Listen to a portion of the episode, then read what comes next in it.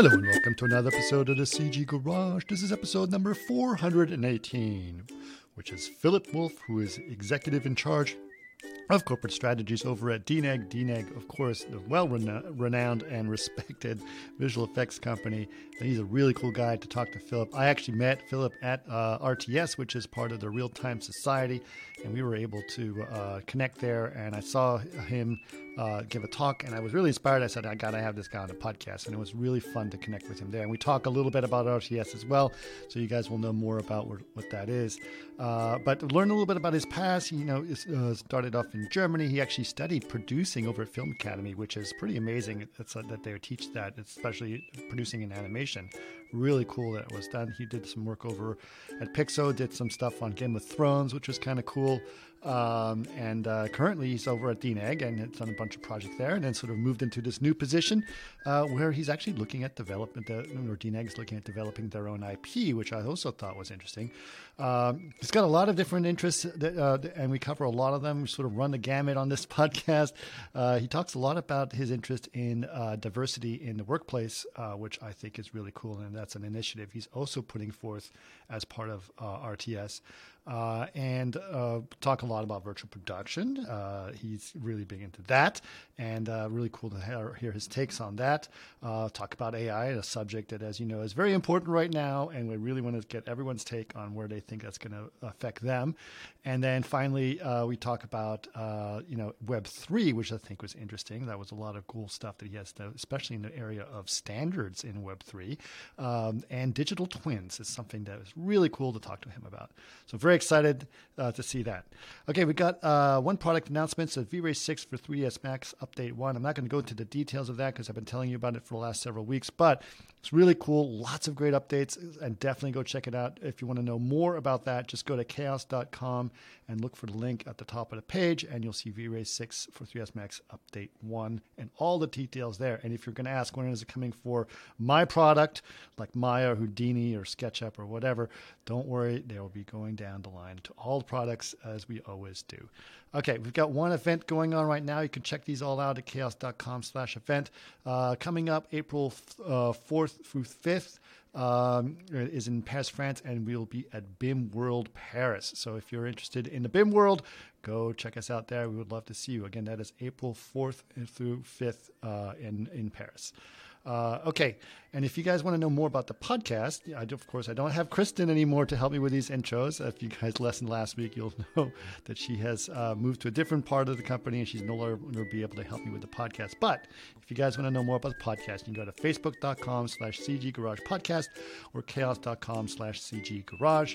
And of course, if you want to watch this podcast on YouTube, which I always recommend because it's a lot of fun to see it, popular, popular now on podcast, by the way, is uh, video podcast uh, youtube.com slash chaos group tv we post all of our podcasts on there as well.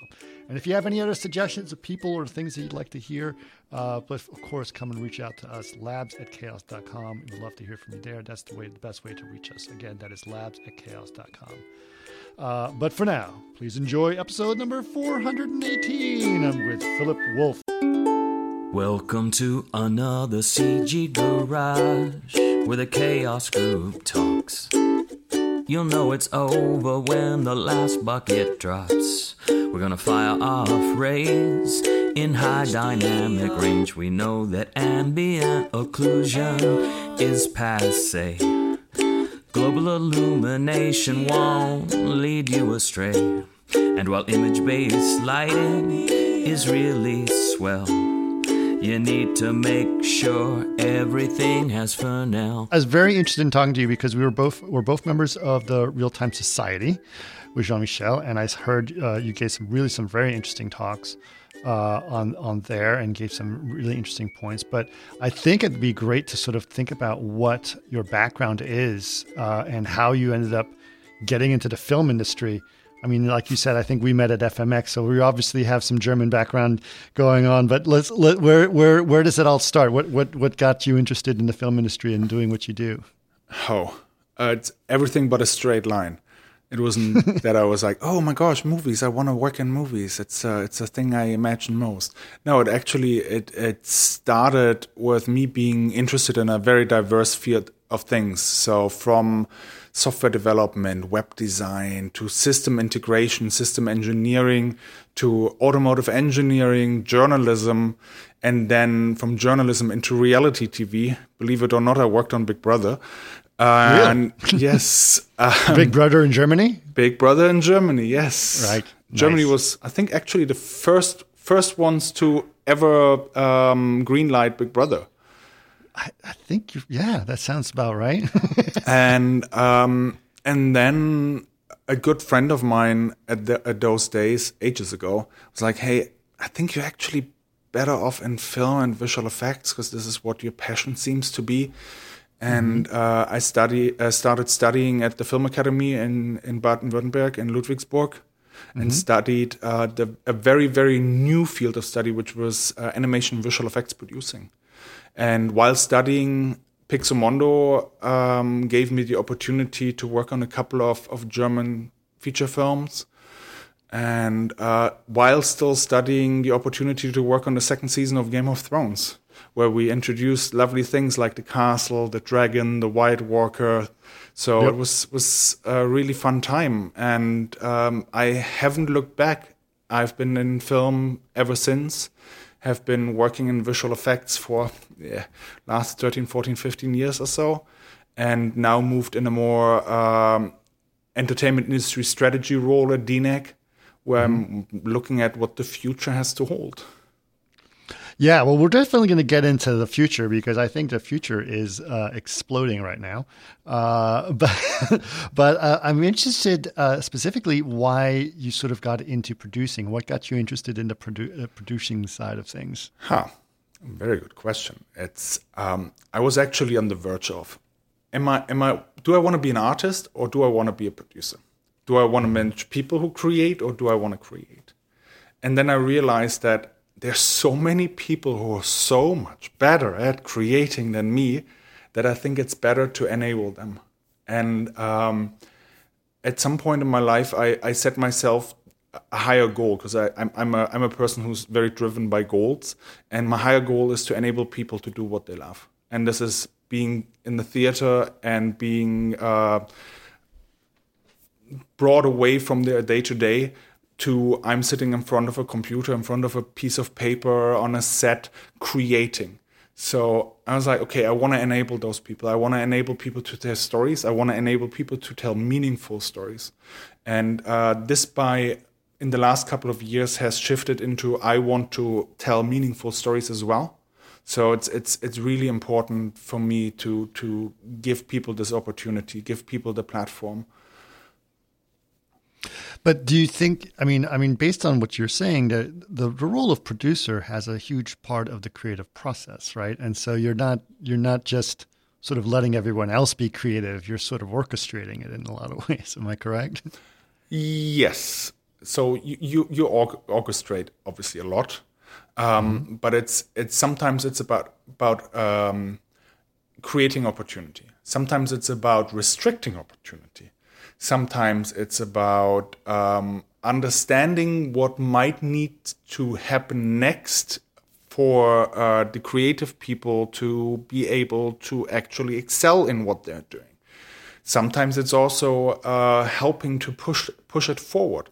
And yes, I'm I'm uh, I'm usually heavily invested and involved in what what something looks like, what something should feel like, what um, I'm working on my own scripts and working with, with writers to, to, to get own stories told. So I'm, I'm, I'm certainly creative and I want to tell creative stories. Um, but at the end, it's again, it's uh, if I'm working with a writer, for example, is is I have a vision of what I want to tell, but I'm missing the craft to tell that story. And before I'm saying, okay, let's just write, um, I'm engaging someone who I know actually knows how to write, actually knows how to um, how to translate my thinking into something else. And this is the same when when I was doing uh, visual effects producing for for companies. It's I have a I have a director with a vision. I have a visual effects supervisor on production side with a vision. I have a, product, a, a visual effects supervisor and vendor side with a vision. So my job is to get the director's vision on screen So helping my visual effects supervisor on a vendor side, having the production supervisor to uh, to create that vision, which ultimately helps feed into into the movie and tell the story, is my utmost goal. And if it's a creative thing I need to say, I'm gonna say it. I'm, I'm a producer. My job is to get stuff done. My job is to. Uh, it's basically imagine it. You're you're in an undeveloped piece of land. Your job is to figure out where to put the tracks, put the train on the tracks, put the driver in the train, and then let the train drive. And then you, as a producer, you're kind of always putting the tracks in front of the train, and you really, really hope the train doesn't catch up before you have the tracks down. And um, and that's your job and sometimes you're going off the beaten path sometimes you're you're staying on the beaten path sometimes the tracks are just not there um, but but it's it's really about figuring it out and this is something i personally find so energizing because it's it's kind of making the impossible possible even though the impossible is not really impossible if that makes sense. Okay. Sure. Sure sure sure. Yeah, I find it fascinating. I think that there's a lot of interesting things that you know people are doing in in, in that in that field, and uh, I I I've always been interested in producers. Uh, I've I was a you know I was working as an artist for many years, but I've also thought uh, the people that figure out how to enable the creative process to take place as smoothly as possible, uh, giving people as much room as they need to be creative, but also making sure that there is a track in front of them, as you said, is also kind of a fascinating thing. Okay, so you were at, you were at Pixomondo for a while. Did you work on did, you worked on the Game of Thrones? Did you know Rainer Gombos at all? Yes, I did. I worked with him on on that second season of Game of Thrones.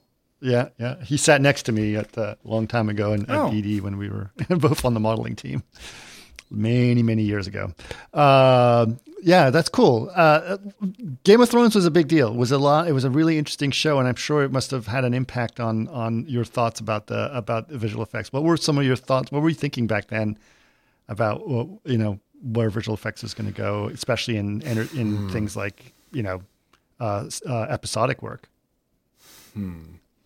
I would say Game of Thrones was definitely one of those shows which pushed episodic work to a new level sure. to a very new level of how much visual effects is in an episode. I was associate producer on the project, so I did not manage the overall production. Uh, but it, it's it was just a sheer complexity of effects. The I don't remember what it was called. I think all the Game of Thrones fans are gonna hate me for that, but I think it was the Battle at Blackwater Bay or something. Oh yeah, yeah, yeah. Was it actually?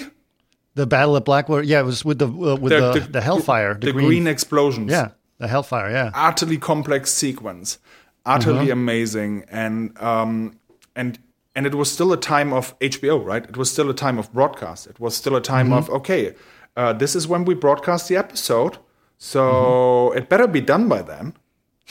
right. And and uh, the broadcast started to catch up with our deliverable so it was it, it was a it was a, a, a scary a feast and yeah, maybe not. Yeah, I think at that time scary. Yeah. These days I wouldn't say scary anymore. These days I would say okay, it's a challenge to get the creativity done at that point. Sure, it's yeah. But yeah, it was interesting because you're right. It was it was you know you weren't seeing the big episodic stuff that you see on streaming networks now. No. That you yeah. But back then, this was very new, and this was like, oh my god, this is might as well be a feature film, right?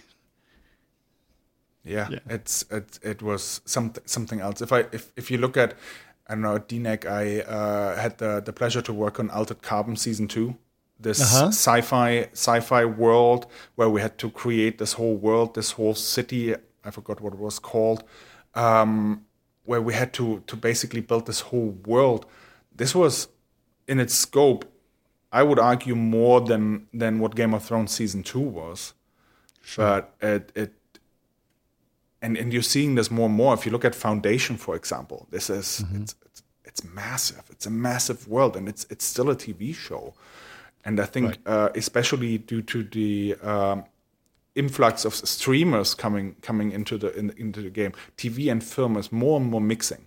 It's um, yeah. there's not really a distinction anymore. Sure. Absolutely. No, I know exactly what you mean. Uh, and I've always been surprised by that. And we'll get into that a little bit more. So let's talk about your time over at uh, at uh, Frames. Uh, uh not sorry, sorry, DNEG. Uh, when you w- what what made that transition happen? And and obviously you have a, a, a, much more strategic and important role over at DNEG now. So how did that happen? And tell us a little bit more about that that that growth there. Mm-hmm. It's I want to say about four years ago or something, I, I joined DNEG um, as a as a visual effects producer, executive producing a couple of projects. So basically, senior visual effects producer, overseeing um, a couple of other producers, working on movies like Togo, Men in Black. I don't remember what the title was, but um, and producing producing Altered Carbon season two actively sure. actively and I, I, moved more and more into the executive producing role. But uh, something something I kind of I don't know why, but I always ended up with with projects which are either on a very challenging timeline or with a high complexity in its creation. And I moved more into executive producing and oversaw projects happening within uh, the Montreal facility or the Montreal led uh, projects and I was working uh, heavily with new business to set up new projects. So, for example, when Dune came in, I was I was a, a part in setting up this production uh, to get it into shoot, and then handed it over to uh, the producing team and the supervision team, who ended up winning an Academy Award for it. Yay! Mm-hmm. Um, and but but I always had, had this this was always kind of close to the ground. So I produced Battle at Lake Changjin, which was uh, China's highest grossing uh, movie. And I think it's going to stay for a while because it's really highly grossing movie. And okay. uh, we did the visual effects for that, and it was such a compressed timeline. It was so compressed, and it was so many shots, and it was so. I want to say we had something like one and a half thousand artists working on this project to get it done. It was wow. it was really really complex. I had a I had a, a I had producers um, I had people who we made producers in the in the same in the same time during the project because they just were doing such an outstanding job. Um, and then we get the, got this movie done. So this was when I was more uh, I was still executive producing a couple of other shows, but focusing on a singular project. So it was always kind of like this: executive producing three, four projects, setting up a couple of projects, but focusing on one. Uh, the last project I've done uh, for DNEG together uh, with my colleague Cassius Vaz. Uh, he's a visual mm-hmm. effects producer at DNEG as Glass Onion Knives Out Mystery for Rian Johnson. Nice, yeah, yeah. Um, yep. Really, really cool movie if you have watched it. It's on Netflix. Yep. And um, and it, it, it's one of those movies you don't even see that there are visual effects in it. And right. it was over 500 shots of visual effects. Yeah. Go try spot them. Um, yeah, yeah.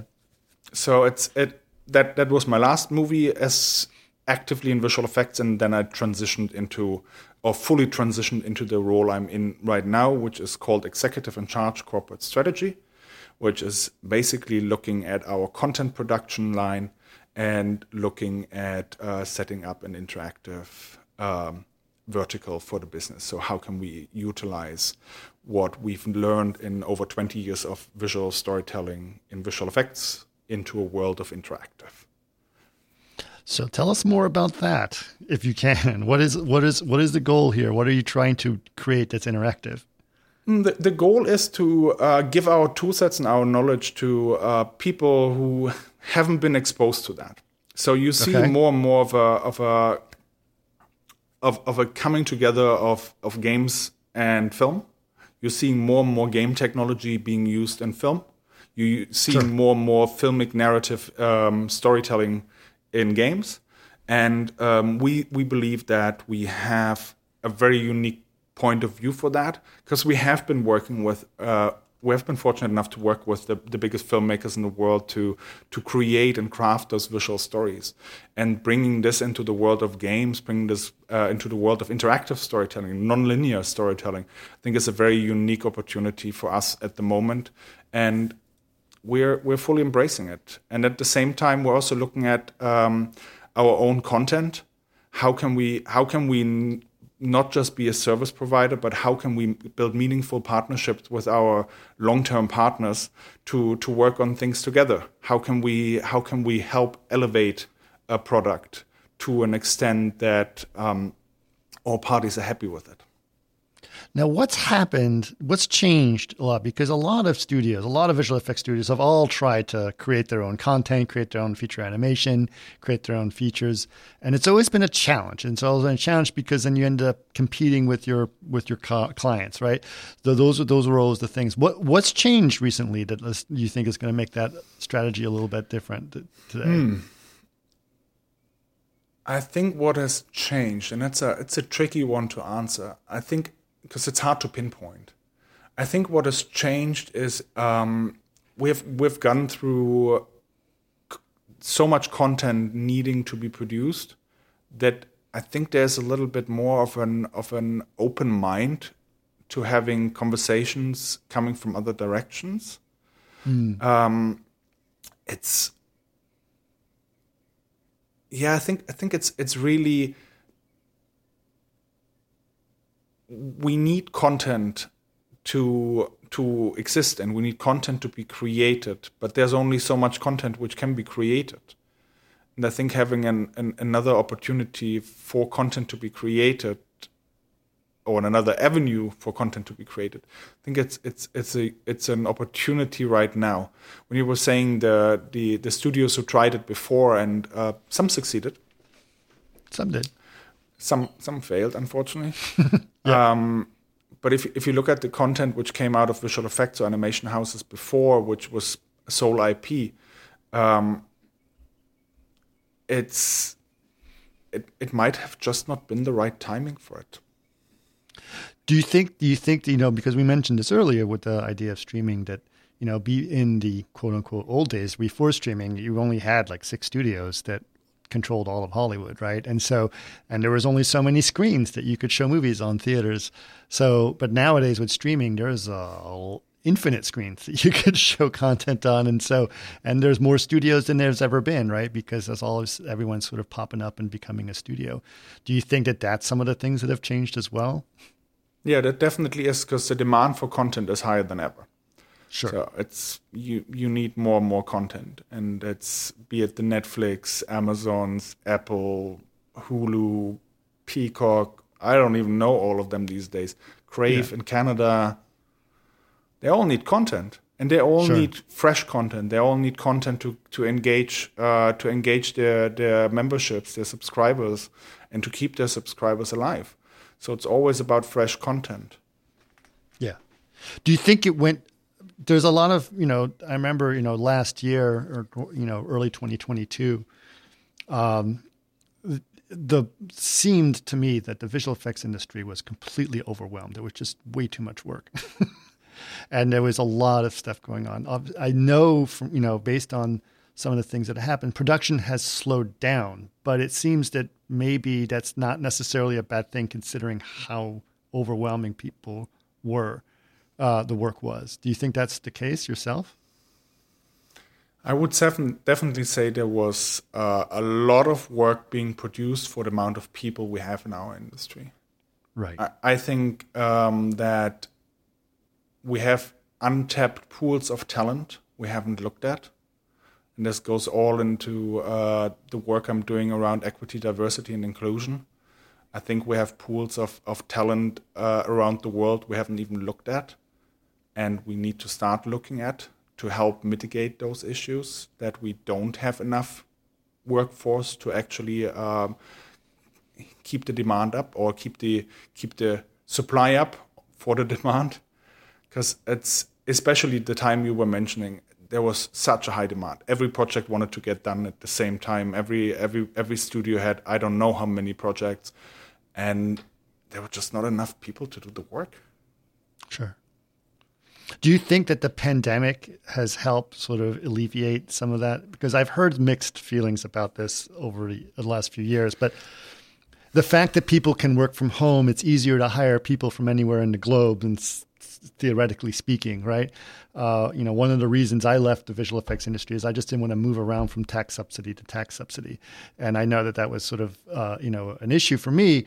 Um, and but at the same time, now I see a lot of people are being hired and they work in the middle of Idaho or they, you know, maybe they work in Portugal and doesn't really matter where they live. You, has that sort of helped your idea of diversity uh, in in your talent pool? I think it's a it's an enabler. Um, I think we still have a long way to go in, in equity, diversity, and inclusion to be really a, a, workforce which is represented, which has representation in every field. Um, but I, I, don't know. The, the pandemic is is the pandemic has helped no one.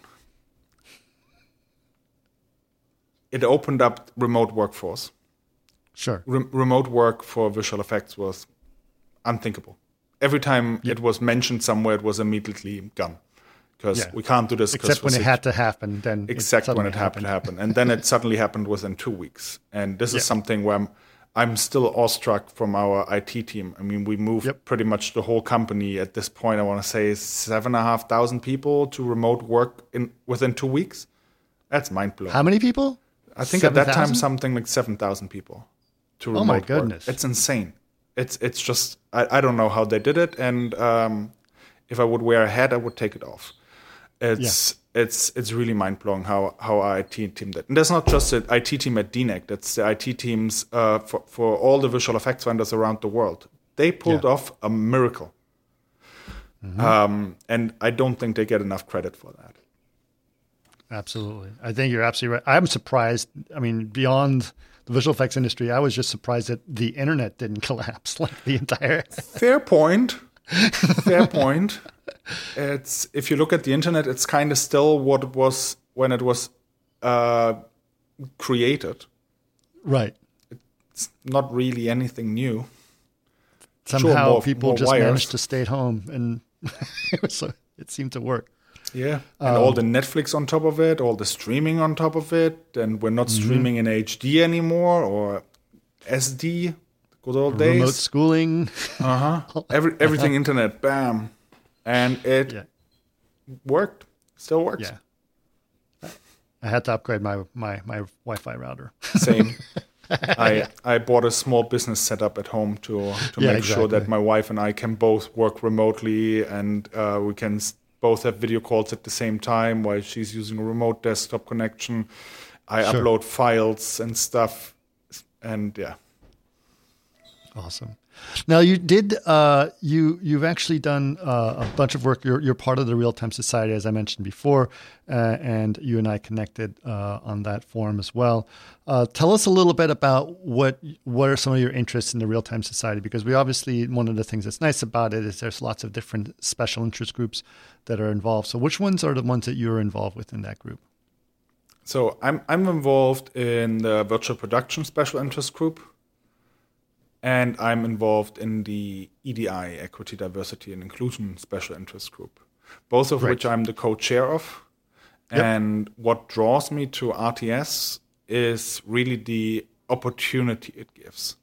Because uh, when we're talking about media and entertainment, it's always, oh yeah, games, animation, visual effects, film, uh, TV, whatever. But RTS actually opens up this pool to architecture, medicine, uh, point of sales, automotive. Um, I'm forgetting half of them. Um, fashion, mm-hmm. engineering. So it really gives the opportunity to to bring all of this to a table and and learn from all of this. So within the virtual production special interest groups, our our, our interest is virtual production, is media sure. entertainment virtual production. Um, right. Sure, metaverse virtual production becomes more and more a question. Uh, digital fashion and virtual production becomes more and more, more, more, more a joint thing.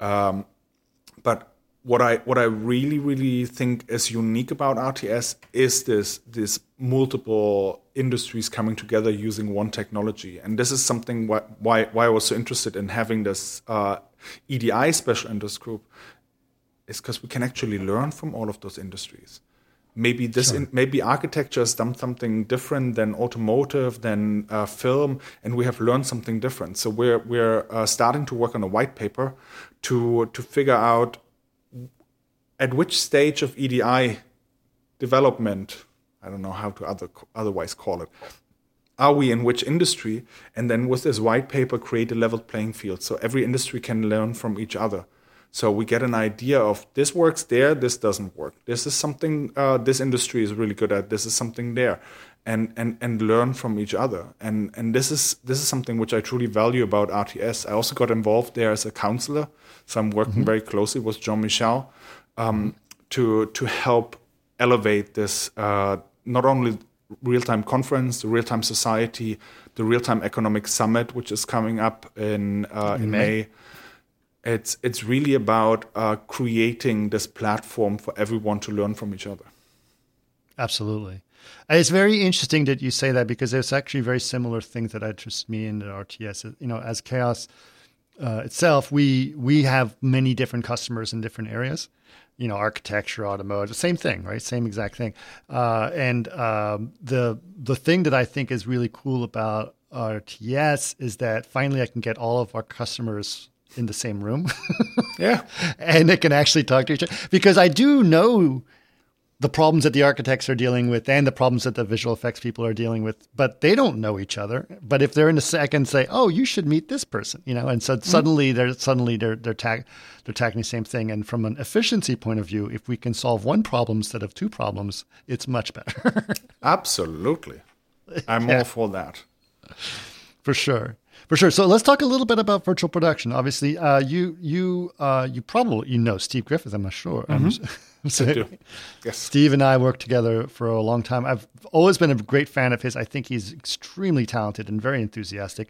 But tell me a little bit about what DNEG is doing in the in the area of, of virtual production. Oh, funny enough, Steve Griffiths would likely be the better person to talk about this because he's he, our EP for Virtual He's been on the podcast actually before he was part of DNEG. Wonderful. but I could have, I should have him back on. Great guy. Now he's he's our EP for virtual production. Yeah. Um, what DNEG is doing virtual production, we we we are as as everywhere we're pushing the status quo. We want to make sure that uh, we have the the best tool sets for filmmakers to tell their stories. Um, we we are one of the things we're doing is we are pushing heavily into education for virtual production because it's important that the filmmakers actually understand uh, this new tool. And fairly honestly, it's not as of a new tool. It's just an evolutionary step of tools we've already used before. Mm-hmm. And it's it's it's really something something special. So, for example, we attended the Produced By conference uh, last year, which is done by the Producers Guild of America, and we did a we did a session on virtual production for independent filmmakers. Because virtual production does not need to be expensive. Virtual production can be tailored to your needs, can be tailored to your story. And actually, even more interesting, we're starting the conversations about how can you tailor your story to virtual production. Because if you write for virtual production, you might actually be able to uh, find a lot of effic- efficiencies in in shooting your movie or shooting your script. Mm. Absolutely. And now, obviously, you know this. This, uh, as you mentioned, this is not necessarily a new technology. People have things called rear projections for the last hundred years, uh, but uh, but we've we've evolved this, as you mentioned, and we've had some very interesting things to do. And and obviously, uh, shows like The Mandalorian really sort of brought light to the situation.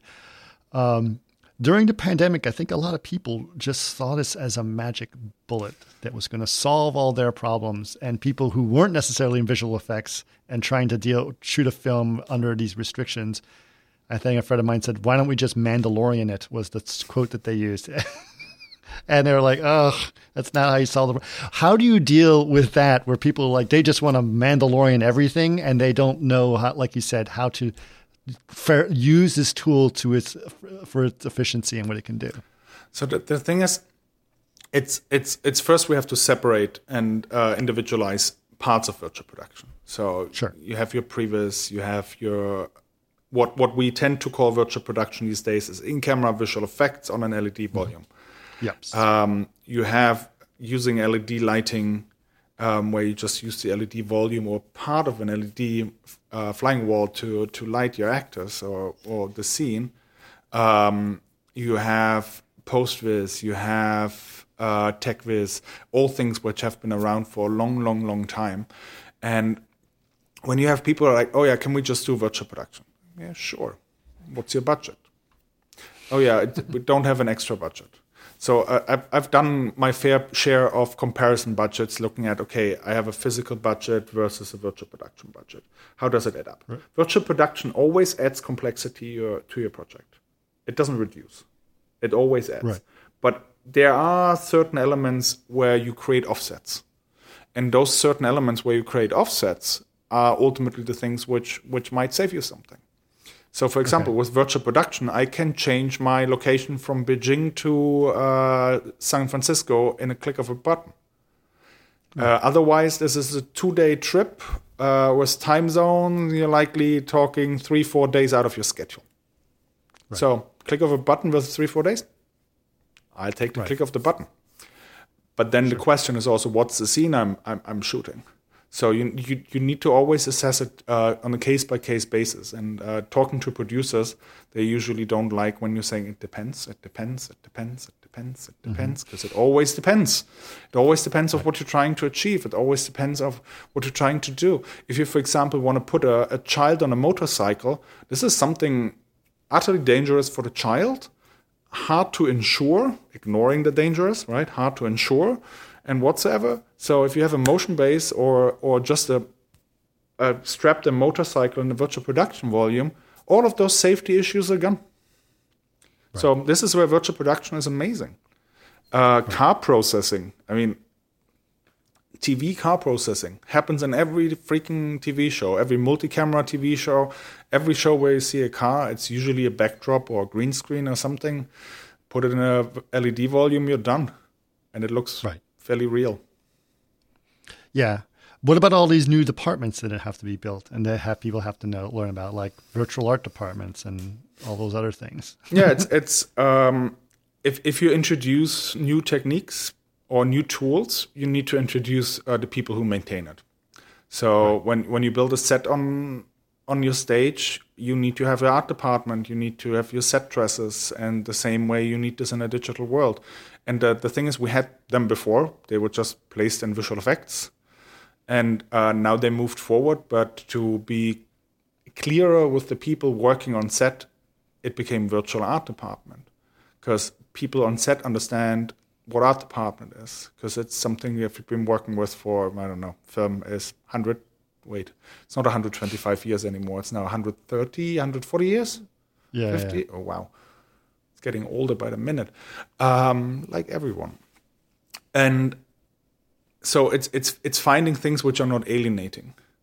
It's finding sure. things which helps everyone else to embrace uh, this shift into into a digital age. Right.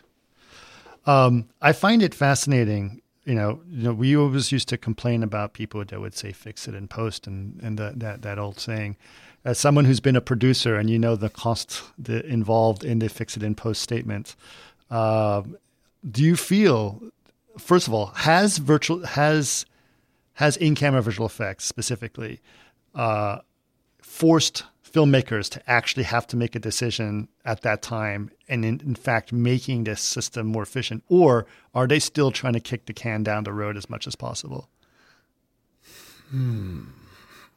I mean, fix it in post happened through something, right? They took decisions uh, to build their sets and then decided to fix it in post because they were like, yeah, maybe it wasn't the right decision. So I think nothing has changed there. Okay. Okay. I mean, I was hoping that filmmakers. I mean, one of the things that I think it must have been very frustrating. I used to say this in the early, you know, a couple of years ago in the early days of all of this, is that it's very frustrating for filmmakers, and they actually had a big backlash against the visual effects industry. I call it the the life of pi days, when you know they'd be shooting in a giant blue or green volume, and they have no idea what's going to happen, and they just hand it over to someone, say, "Good luck, we'll see you in nine months," and then suddenly they finally get to see what was only in their head. Um, and that must have been very frustrating to filmmakers, which is probably why, you know, there was such a backlash against the computer uh, against visual effects and CGI.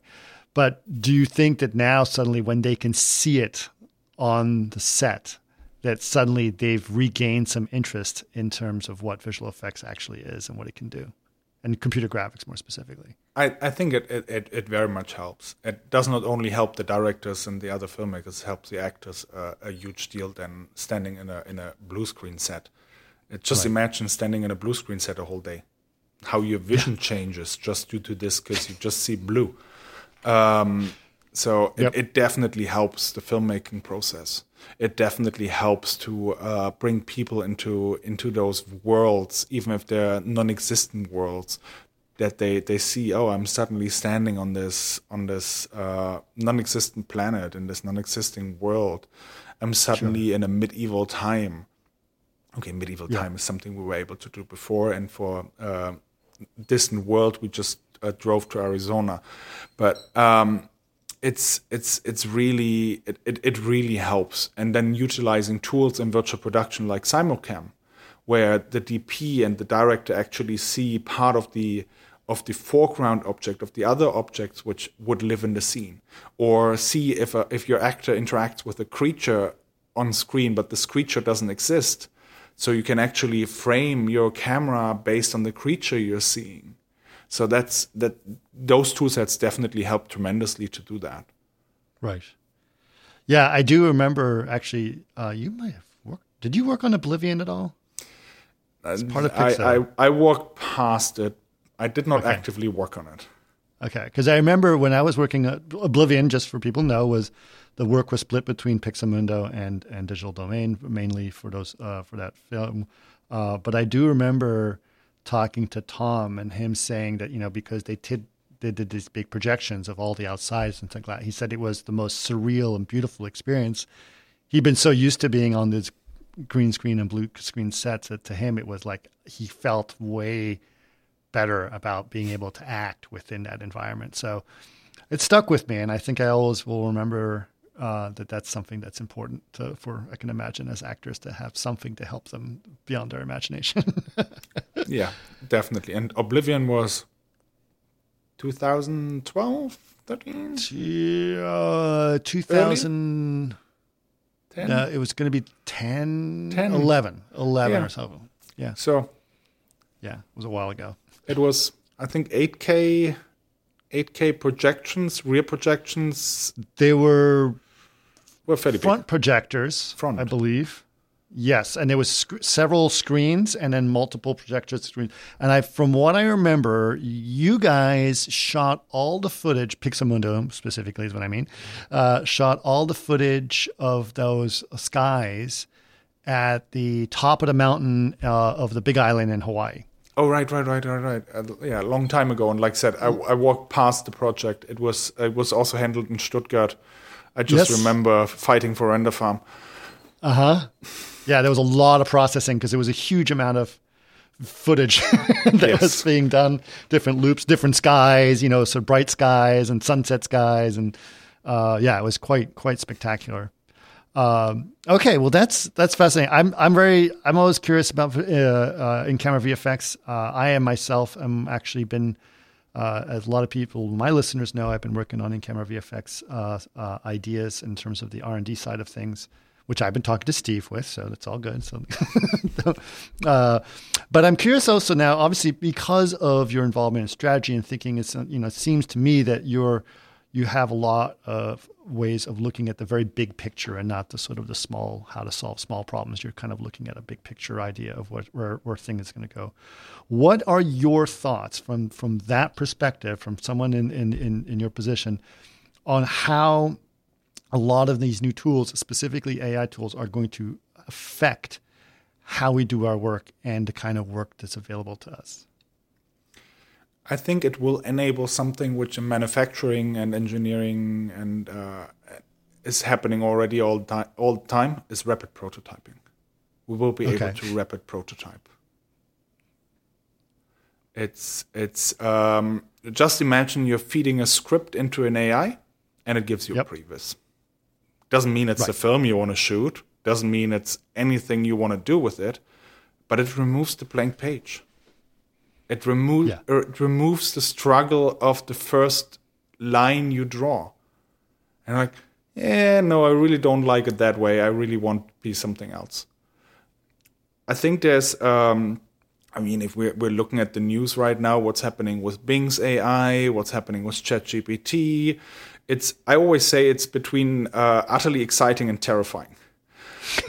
um, and, and, but, but I think it becomes a tool set. And I think we, we need to figure out how to implement this tool set.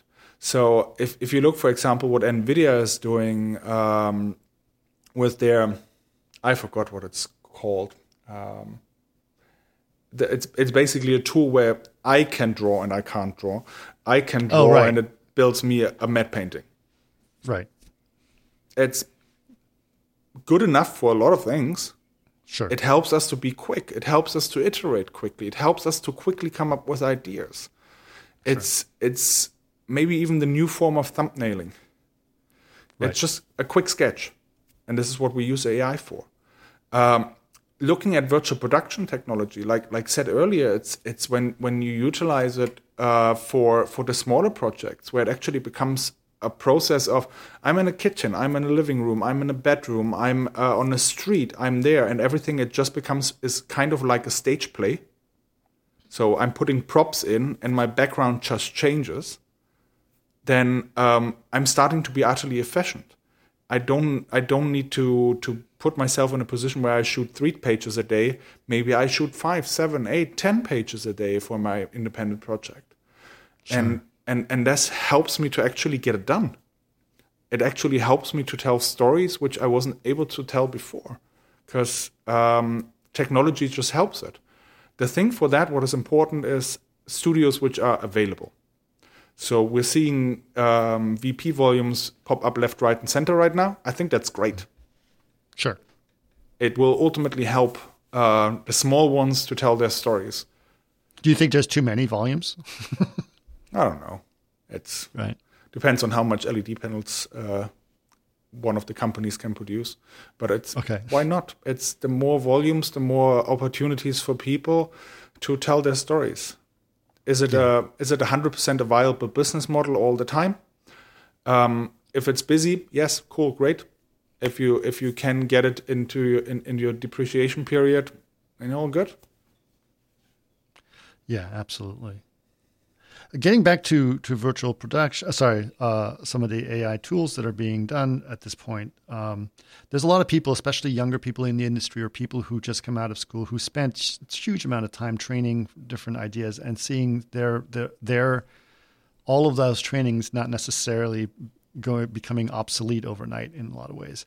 What would you say would be some ways to respond to that, or how would you say that would be something to think about? Like, where should they evolve from there? So drawing a parallel to another industry which got got automated or partially automated, farming, for example. We used to walk around um, and and do the fields ourselves. Then we introduced animals, uh, tractors, and um, now if you you're a big farmer, you have autonomous machines doing your fields. Um, does this mean the jobs of farmers are disappearing? Not really. It's just uh, the jobs are evolving. And I think when we when we look at AI, it's not about losing jobs or not being able to utilize skills. I think it's actually bringing what AI can't bring. So AI is really good in in doing whatever has happened before, because Sure. it knows, right? It has billions of data sets. It knows what has happened before. So if That's I how it's it's designed to exact. That's the only way it works. yeah. So if I tell AI animate a cheetah, it's gonna animate a cheetah. Not saying that it's possible right now, but um, let's let's say there's an AI which can animate. If I tell Sure. it animate a cheetah, it's like, oh, cool. I've watched uh, a billion hours of cheetahs on YouTube and other uh, websites we haven't even heard about, and it's animating me a cheetah. Is this going to tell my story? Likely not. And this is where the artist comes in. Is telling the story. Is we're we're taking away the time wasted uh, to set something up, and giving the artist the artistic front back. We're giving the artist the artistic side of things back. So much time these days is spent by artists to publish shots, to QC shots, to set something up. It's, I mean, um, lighting, V-Ray, right? I wanna, I wanna render a scene. The first thing I do is I set up the lights based on my, I do image-based lighting based based on an HDRI, put in my lights uh, based on what has happened on set. Why am I doing this? Why can't an AI do that? Sure. It's all the information I need is in the image. You see on my face where my light is coming from. Yep. Why why do I why do I need all of that fuss? AI can do that. And then the job of the lighting artist becomes the storytelling. What the DP and the best boy do on set, the storytelling. How do I make sure that the lines are being transported in a way that that that it works? How do I utilize light for that storytelling? Because this is something AI can't tell us. AI don't know. It's and, and, and it's like like virtual production. It's not a silver bullet. It's a tool, and um, it's a new tool in our belt. It becomes more and more readily available. Um, figure out how you can use it in your day by day. Do you think there's it. a skill set that people should start learning? That would be a, a you know if someone's going to start getting into this, they should say you know if you start learning this, this is going to be useful for you in, in the next few years. I, I think I think um, people should start looking at how to prompt AI how to prompt AI to get results they're actually happy with and which are actually useful for them. Because it's, sure. it's uh, you see a lot of people are just like going to Midjourney, uh, give me a painting of uh, of a person with a fishbowl in front of a house, and AI right. just comes up with a house, a person with a fishbowl as a head, and you're like, right. yeah, yeah, that looks kind of okay. Um, right. But if you if you start giving your prompts weight, if you start giving your prompts more uh, more detail, um, you actually get more something out of it. What what actually helps you to to move your craft forward. Do you think that you know? Obviously, there's been a backlash re- recently about you know how how these uh, how these tools have been uh, trained on things that, that people have been you know, not necessarily with their consent of them using it. Do you think that there should be the tech industry should take note of that, or should correct that, or how would you think would be the best way to to ju- to justify or rectify that that problem? Chain of title is a very important thing in movies. So if your chain of title is broken, your movie is going to end up in the trash can right. or in a in a drawer somewhere. It's never going to be released. You need to be able to prove who owns what when. The challenge with AI is it uses, I don't know, ChatGPT, I think it's 150 billion data sets. How am I supposed to prove where it's coming from? Uh, a wise man once said, uh, it doesn't matter where you took it from, it matters where you take it. I want to say it was Steve Jobs. Okay. Um, because the iPhone wasn't the first touchscreen oh, no. device. Apple rarely even, makes firsts. No, they just, never. They do it right. yeah. That's that's usually their move, and it's it's really the question of where do you take it from? And there's as long as we don't really have an answer for that, especially image gener- uh, generators like DALL-E or, or Midjourney are very questionable in, in their use. Because the next thing is, um, it's I mean, you had multiple people uh, developing airplanes before the Wright brothers actually did it. Mm-hmm. And who owns it?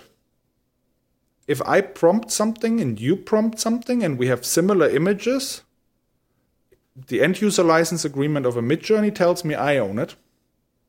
The end user li- uh, license agreement tells you you own it. But then we compare our images and they're actually very alike. And we're like, hey, I own this. And you're like, no, I own this there's there's a problem with it. That's right. that's why uh, specificity comes in. This is why um, there are a lot of lot of conversations around the legal sides of AI are currently being had. It's it's it's a topic we need to figure out quite quickly because AI is becoming more and more a day to day thing. Yeah, I think you're absolutely right, and I think that this is something that sort of needs to be uh, considered and there's some responsibility I think that we need to think about. Uh, at the same time, I find that it's almost impossible to stop this train. It is moving way too fast. yep, agreed. Agreed. Yeah. It's it's it's so quick. At, at least, uh, I mean, I'm I'm now a subscriber of ChatGPT. I'm actually paying money for ChatGPT because it, it it the way my brain works. I, I'm a very visual thinker. Um, Before I put something on paper, it uh, it needs to be fully fleshed out in my head, and this is usually the time when I'm starting to get disinterested in it, and that's bad because uh, when write when I have to write it down, you need to have the energy to write it down. But if you're not interested in it anymore because you have solved the problem, then why would I write it down? And I'm actually utilizing ChatGPT to help me write it down, to get rid of the white page, to to give me a starting point. So I'm I have a couple of, of, of chats going with it where, where I have it in different mindsets, which sounds is more on the terrifying scale to have something on a mindset, which is a machine You want a tone. yeah.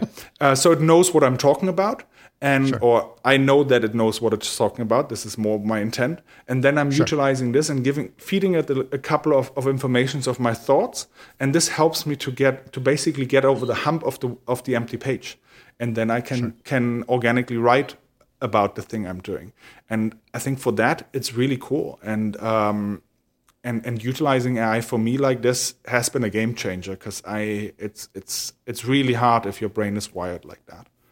Absolutely. Absolutely. Okay, I do want to. You mentioned obviously you guys are getting into some interactive things. You look guys are looking at real time, obviously, in a lot of interesting ways, um, and content in general and the way it's being distributed has changed drastically. What have what are your thoughts on uh, how content and uh, and you know storytelling will be happen with Web three, and do you still think Web three is a viable way of looking at um, how things are going to be shared in the future? Hmm. Hmm. So It's, It's- changed. it's changed since last year. uh, it's, it's I mean, Web three is on ultimately decentralized user generated content. Yep. Right. We have user generated I mean, but con- uh, you, I mean, DNEG could be decentralized content that you create on Web three. Warner Brothers is making stuff on Web three. oh, everyone is making stuff on Web three. Is it decentralized? Yeah. Um, is it? Is it? It's. I don't know. It's when we're, when the thing is when when when we're talking about Web three, we usually uh, tend to slip into metaverse. Yep. um, we, we're definitely interested in being at the forefront of, of helping to build the metaverse, helping to build all the assets required to to to step into the metaverse, making sure that you have the best experience possible stepping into the metaverse. Um, metaverse is nothing new. Um, I would argue we already have uh, metaverses since Ultima Online, yeah. which is I don't know Very old. 2004, 2005, which was the Ultima every- Online was actually 90. Uh, I remember Ultima Online 90. from 96, What was 96? No. maybe, maybe 97. Oh my gosh, 97. You're right. Oh my gosh. Sorry. I don't know where I picked that number up. At. Way too old. Yeah. Oh my gosh. Yeah, but this is this is in my eyes the first. It's the first MMORPG. Who doesn't know it? Sure. and who didn't Google it now.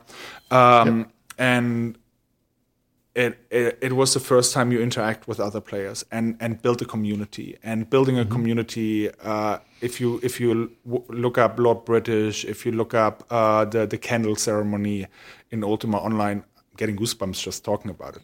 It's it's truly it's truly a community which was built, and this is for me Sure. metaverse.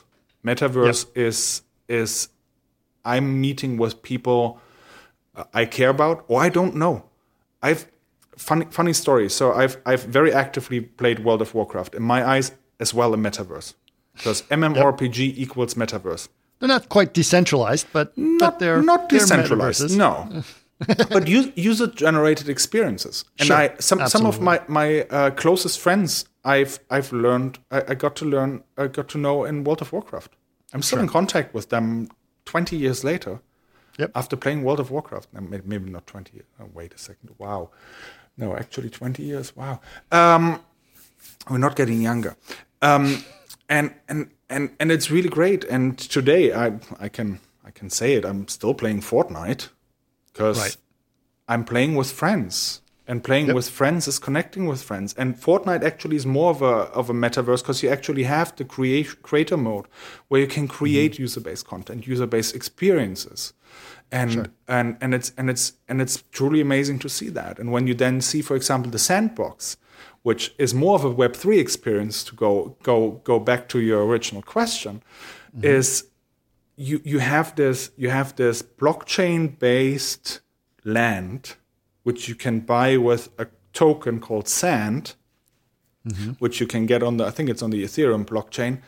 And um, and with that you can buy a piece of land a plot of land in the virtual world and you can mm-hmm. build an experience however you like to do and it's your experience it's if someone goes into that experience and does something which costs sand in that world it's your money Right. it's it's it's it's your experience. It's truly user generated. And we look, when we look at storytelling like this, you can build stories with those experiences. You can build stories around around different metaverses, from Sandbox to Fortnite to Roblox to Minecraft to uh, Decentraland to Second Life. Yes, Second Life is still around. Um, it's it's all of those can combine, and at some point. Um, and it might be interesting for you if you haven't done with uh, talking to Marc Petit. Um, Oh yeah, I was, I, you you're already going in a direction that I was going to go to, but keep going. it's it's it's the open metaverse uh, um, forum and standards around that. Is how do I build an ecosystem where uh, an item I buy on on Roblox translates into Fortnite, translates into Sandbox, translates Yes. into I don't know what. It's it's it's the interoperability between all of those items. This is where it's really 100%. interesting. Do you okay? So a couple things here because I'm, we're going to go a little long if that's okay. Do you have a little time? That's fine. okay so uh so first of all i'm going to tie this all together in some ways We've talked about virtual production about building virtual art departments and creating assets for these content ge- generation those content generation things are created in the game engine that ultimately can be distributed over the blockchain to uh, uh, to be able to use in a decentralized metaverse area. That distribution needs to happen in some kind of interoperability, so you can take it from you can take your things from one world to the next. What do you think needs to happen for that to really happen? For you really to be able to say, "Here are all my digital goods, and I can go anywhere I want with them, and it's all mine and part of my existence." So in the beginning of our, our conversation, we're talking about use cases of virtual production, and one of the things was metaverse. Because yes, exactly that's that's a point, and that's a point uh, we should be very aware of right now. Interoperability at the moment is achieved by a hell of a lot of very talented people. So Okay. I have an I have an asset which is created for a movie, which is create. Let's say it's it's created for a movie, not for virtual production. I want it in virtual production, so I need to move it from, let's say, a V-Ray render, V-Ray shaded version into something I can use in Unreal Engine 5 or your it's your tool of choice, it- Sure, Unreal. we have that ability, but keep Uh, I, going. I know. yeah, and and then I have this photoreal asset in my in my virtual world. Virtual production stages are usually not run by consumer electronics. Right. So whatever I have on the stage is likely not going to run your PlayStation 5 or 4 or your Yep. Steam Deck or whatever. So I I port this, I I decimate uh, the amount of polygons, texture quality, blah blah blah, your UDIMs to reduce the the amount of textures you have um, to make a small package as possible. This is what I feed into the game engine. But if I'm then saying, okay, uh, we're now at this point, I have it in a photoreal game, but I want to get it in the metaverse. So I go to Sandbox. Sandbox is voxelized. It's a voxelized world. So a photorealistic version of, we should have decided what object we're going to take in the beginning. Let's take, a, let's say a flower. a flower. Okay, A flower. It's, a flower has intricate detail sure. in, in itself. If I move this into Sandbox, it's likely going to be, I don't know, nine voxels and Right. uh, one voxel going Stem. going linear down as a stem, Mm-hmm. and some sort of a, of a minimal texture to get an idea of a flower. But this needs an artist to create that. Right.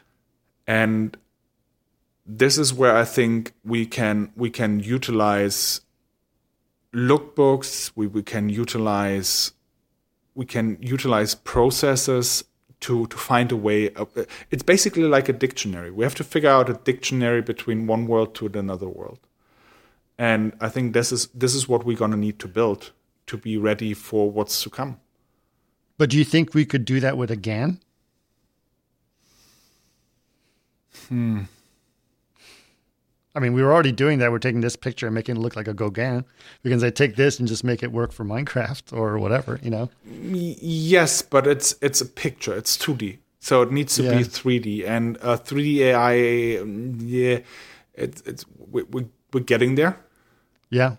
Um, but there's there's a lot of, of things which need to happen to to make it actually work because um, there there are always how to yeah, uh, specifications attached to each of those engines and worlds because you need to make sure it's true to the world and true to the world is something which is very tricky because it's a very human uh, process it's a very subjective process and especially if it's a new world ai might not have the knowledge of translating it into that world Right. That's true. Well, uh, I think it's fascinating. I think that you know, talking to people like like you have always sort of made me think. It's like, well, what's going to happen next? Because you do have one of the things I think that's uh, is cool about a job like yours is that you do have to think about all those different things and how it's going to affect things, especially when you're thinking about strategy. Um, and so this, and you know, digital assets are going to become a big. This sounds sounds like a boring thing, but it's going to become huge. oh we haven't even started talking about digital twins The digital twins is another one. Yeah. Go, tell me your take on digital twins. What are what are some of the things that interest you there? Oh, they're, they're utterly intriguing because it, it, it takes what we've done for, I don't know, last 50, wait, when was 50 years? 70 years by now, right? Now we, we started visual effects in the 60s, 70s, something. So 70, 70, 80, no, wait, seven, oh, wow, 70 years um, of digital asset creation. But it takes it into a scientific world. So let's say I have an, I don't know, I have a, I have a little, little moon on my desk Yeah. um, creating a 3D asset of that, it's not the hardest thing in the world. nope. Creating a digital twin of that is actually not very uh, is, is actually quite it's it's not as trivial as creating an asset of it because a digital twin means it has the same material qualities and it has has the same geometry.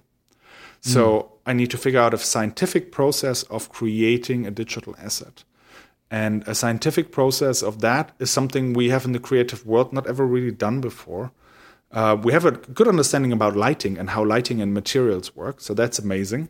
Through Yep. uh, the works of, of Paul Debevec, for example, it's it's amazing. Um, to your work, um, to to get a, an object to actually look the way it's supposed to look like.